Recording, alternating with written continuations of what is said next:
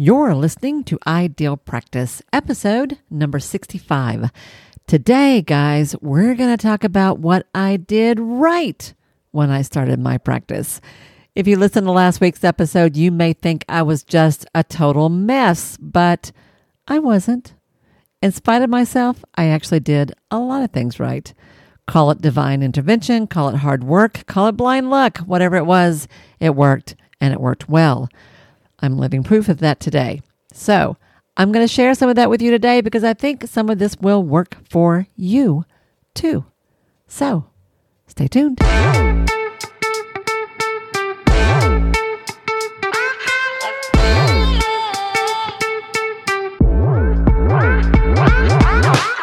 Hi, I'm Wendy Pitts Reeves, and with over two decades of experience in the private practice world, I've built my six figure business while learning a lot of lessons the hard way.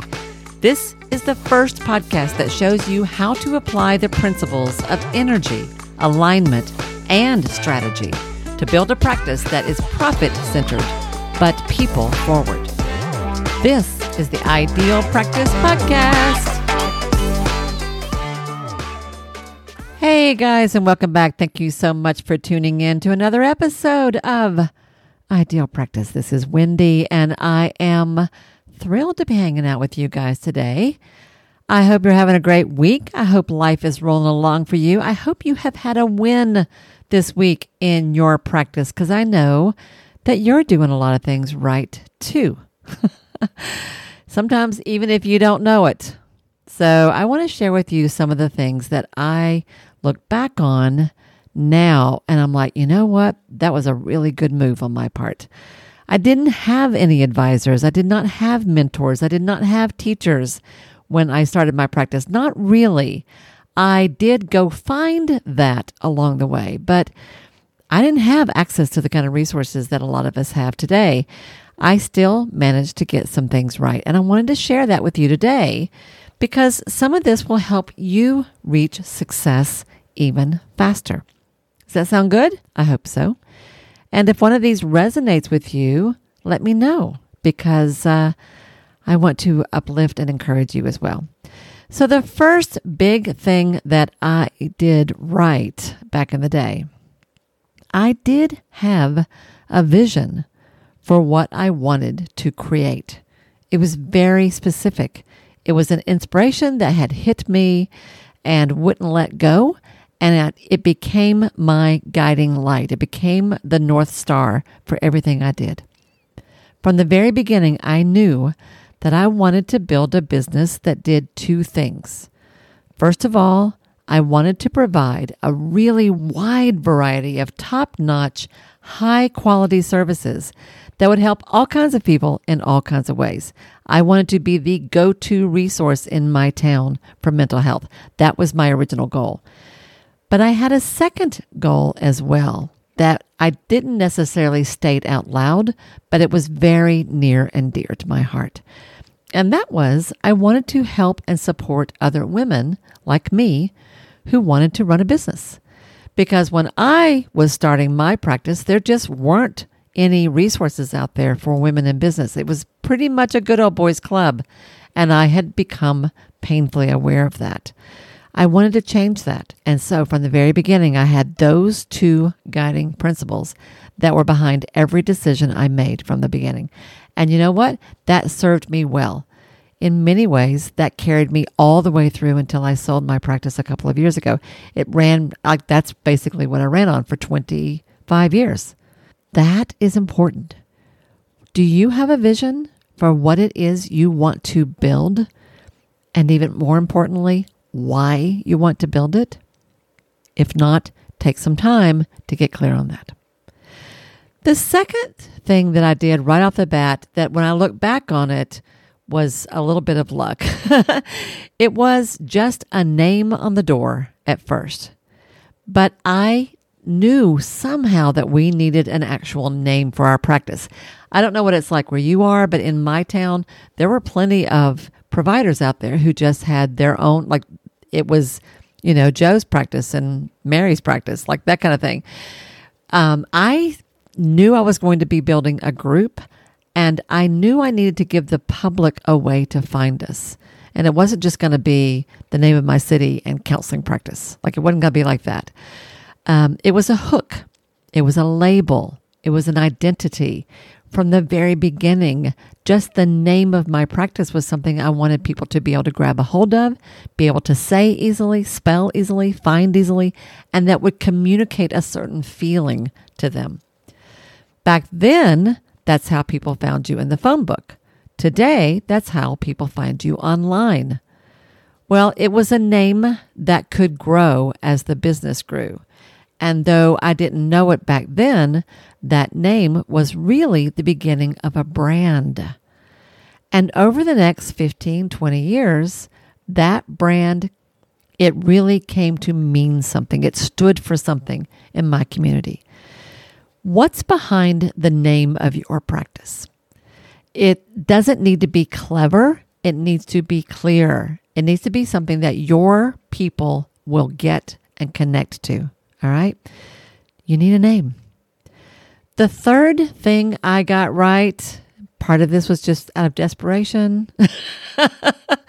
part of it was because I had enough self awareness to know better. I studied. I didn't know what I didn't know, but I knew I had to learn. Now, when I was a lot younger, when I was like in college or right after, you know, my in my young adult early career days, the word business used to put me to sleep. But when, I like, I didn't care about all that. I'm a social worker. I cared about social work. but when I started my own practice, suddenly it began to matter. I knew even then that decisions I made on a daily basis would affect what kind of money I made and what kind of impact I had. So I started reading books about running a private practice or about small business. I attended classes and workshops. Um, with the now, as the internet came online and we began to have access to digital support, I started following blogs, listening to podcasts, joining Facebook groups, essentially, like many of you, soaking it up anywhere I could. Yeah, I studied, I learned. I became a student of business. I learned about the business side of a practice and began to develop. And it took a while. This was none of this was fast, but I began to develop a strong business mindset. That is what I see missing in a lot of my coaching clients. If you are a clinician, you are an energy healer, you are some kind of a wellness professional, your first call, I know, is to serve your clients and help them get better. But you are a business owner, my friend, and you have to learn how to start thinking like a business owner. That's a big part of the conversation my clients and I often have. That's something I had to learn to do too. The fourth thing I did was I made myself get out and start meeting people in person. And y'all, I don't know where you fall on the spectrum, but in terms of introvert versus extrovert, if you t- look, looked at my Myers Briggs scores, I scored as high as you could score on the introvert end of that spectrum. I could honestly live in a in a treehouse and never talk to people for like weeks at a time, and honestly be just fine. Yeah, it's kind of a problem. but I knew even back then that I had to get out there and meet people. So I used every possible opportunity to network. If there was a program or an event, even loosely related to mental health or counseling, I was there. Trainings, workshops, Chamber of Commerce mixers, trade shows, I was there. If it was a community event where I could meet a lot of people, I was there. Even volunteer work became a form of marketing, although I didn't know it back then, but it was. Eventually, because I consciously dove into participating in my local community, I got to know people and they got to know me. I created a footprint. I established a following. Now, in today's world, we tend to rely heavily on our online presence, and that does matter. It is important. I am not blind to that. But I often feel like we forget how important relationships in real life are, y'all. And your community, unless you have a strictly online practice that is nationwide, that is not in any way geographically based, if that's the case, then this may not matter so much for you. And I do know some of you that's the case. But if you have a local, if, if you draw clients from your local geographic area, you've got to get into your community and get to know people. Because when they get to know you, they are no longer afraid. And when they are not afraid, they will call you when they need help. That's what happened to me. That will happen to you. The fifth thing that I got right that I don't know how I knew to do this. I focused on service because that's who I am. That's how I'm hardwired. That's how I know a lot of you are. But I did ask for the business. I don't know how I knew to do this. But when I was spending time at those events, when I was at the chamber mixer, when I was exchanging a business card with somebody, when I was at a trade show, I always made it a point to ask for referrals. With other professionals, I would say, hey, if you ever need a therapist or a counselor over my way, keep me in mind. Like that's what I would say to people, to colleagues, right? But with the general public, like I helped with Habitat for Humanity, I served on a couple of women's builds. I was very active in the adult education uh, nonprofit in my town. Um, there are lots of different things that I did with those kinds of situations, I would just say to people things like, you know, if you ever need anybody who needs help, just give me a call. Even if I can't see them myself, I'm glad to help you come up with ideas. So I became a go to resource personally. And then over time, my practice became known for the same thing. I focused on service, but I asked for the business. Pay attention to that. How often do you tell people, do you ask people to send you people? How often do you say, I've got openings, by the way. If there's anything I can help you with, let me know. Hmm. Okay. The sixth thing I did that really, really paid off for me was I gave a lot of talks. Now, some of you are going to roll your eyes and you're going to say, Yeah, no way, Wendy, I'm not doing that. But I encourage you, if there's any part of you that has ever given a presentation and survived, to think about this. Just this week, or not this week, last week, one of my coaching clients gave a presentation to her professional organization in her region. It was online, it was a webinar. She'd never done a webinar before. She had taught before and liked teaching this was still out of her comfort zone. It turned out to be such a huge success. She had something like 60, 67, 68 people register, and I want to say 50 something showed up. And of those, she's already had someone who has invited her to do the exact same presentation at their workplace. Don't you know that's going to turn into business for her? Yeah, it is. Well, I did the same thing. I gave talks everywhere.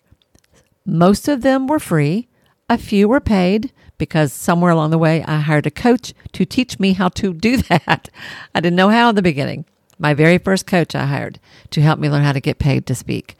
But I gave tons of free talks, parent support groups, church groups, civic clubs, community groups, schools, chambers, women's groups, nonprofits, you name it. I talked, I would talk to anybody who would let me. the topics that I spoke on were simple, they were practical, they came straight out of my work. They helped people understand what I did and they provided real value in the moment. Like I remember one of the more popular talks, I did a lot of talks about parenting um, with teenagers because that's kind of what I was all about at the time. I gave a talk to a mothers of preschoolers group about what depression looked like because that was a huge issue with that group. So here's the thing when you give talks, people get to know you. You're going to be the first person they think of when they know somebody who needs what you do or when they themselves need what you do. They're going to call you. I'm telling you, I cannot, I can't say this enough. Giving talks is huge. And y'all, Sunday school classes, your Kiwanis Club, your chamber, people, there are all kinds of groups that are looking for speakers all the time. Don't, don't miss that. If that's at all a part of your skill set or one you're willing to develop, don't miss that. The seventh thing that I did that was helpful in the beginning, now I don't know if I would do this today, but it helped me and it might help you. I did bring on partners from the start. In the beginning, I had business partners who were totally in alignment with the vision that I had for practice. Now, I asked somebody to join me originally, and then somebody else invited me to join them. And we joined forces, and that became the core of what turned into a really thriving group practice. Working together with somebody else in the beginning when I didn't have much confidence that gave all of us the mutual kind of support and companionship and confidence that we needed to grow. It helped relieve stress. It gave us a way to share overhead costs. And sometimes we would offer workshops and groups together. It enabled us to expand the services that we wanted. That really helped me to get a practice going in the early days. Now, I don't have partners anymore. Today, I have enough confidence to handle this on my own. And over time, indeed, those partners changed because our visions evolved and people wanted different things, right? Nothing wrong with that at all. So my client changed, my client base has changed, my interests have changed, my practice has too, yours will too. And I'm not going to say that you necessarily need a partner. If you can do this on your own, actually, I encourage you to do it on your own. But I do think that helped me in the beginning, so I don't regret it. A lot of those early partners are still among my best friends today and still are like advisors to me even today. Sort of along those same lines, the eighth thing that I would say I did right back then was I did look for and find mentors. Now, back then, this was way before the coaching industry had taken off. That term wasn't even around. But I've always, like throughout my life, I've always been someone who would learn from people that I admire, and I have never been afraid to seek that out. I mean, even as a as a young as a young adult, even as a teen, sometime. I've always been someone I'm not afraid to go to somebody and say, I really love the way you do XYZ. Is there any way that you could show me how you do that or tell me more about that? I have never been shy about that. And in my experience, people are eager and willing to share that. I am. When people ask me for that kind of thing, I've always loved that, right? So I would reach out to, for example, senior level clinicians who were in private practice and I would ask them for lunch or a phone consult. I would ask them clinical questions and about their business practices. That was immensely helpful to me or in the early days. At one point, uh, one of my colleagues started a consultation group, which I joined, and I was a member of the same consultation group that met twice a month, y'all, for 20 something years. We finally disbanded when the pandemic hit, but we had been meeting literally twice a month every every first and third Tuesday from 10:30 to 12 like clockwork for literally decades. That was incredibly helpful. Running a practice can get a little lonely sometime. Don't be afraid to ask for help from each other and from those that you admire. And although it goes without saying, if I was starting a practice today, I would take a course, I would join a mastermind, I would hire a coach. That wasn't available to me back then, but by golly, today I wouldn't even think about doing this without taking advantage of those kinds of opportunities because it can just make everything so much better, so much easier. Yeah.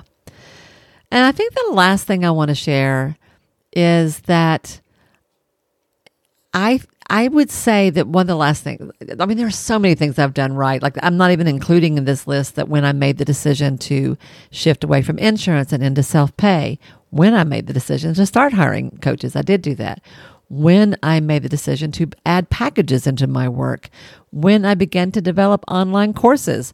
Like all of those are things that I did right too, but that was much, much, much later in the process. What I'm sharing with you today are what happened in like the first five years, 10 years that I was in business. But the last thing I want to share with you today is that above all else, I just kept going. I stayed with it. As with any business, there have always been highs and lows. There were times when I made lots of money, and there were times when I could barely pay the rent. That was part of the process. There were times when I had difficult staffing issues that I had to address. It was not always, you know, unicorns and roses. Things happen, things work, things don't work. But when those times hit, I never even thought about quitting, ever. Not once did I ever think this was a mistake. I should never have done this and want to go get a job. Never. I looked for help. I brainstormed solutions. I journaled. I meditated. I turned to my friends. I paid people to help me. I did whatever I had to do. I figured things out. I learned. And I grew as a human being, as a clinician, and as a business owner. I hope and I think I know that you are the same. You don't quit either. You might stumble a little bit. There might be days when you wonder what the heck you're doing. But you too, I believe, are the kind of person who's going to keep going and growing, right? Yeah, I think you are too. Well, I'd love to hear from you. This is short and sweet today. Is there anything I've shared with today that really resonates with you? And is there anything I've shared today you'd like to hear a little bit more about? If there is, shoot me a DM on Facebook or a, an, um, an email message. Reach out to me and let me know. I love hearing from you. And if you don't mind a little shameless plug, I'm going to share one last thing before I wrap this up. If this is helpful to you, if you learn from these episodes, I would love it if you would consider supporting my show.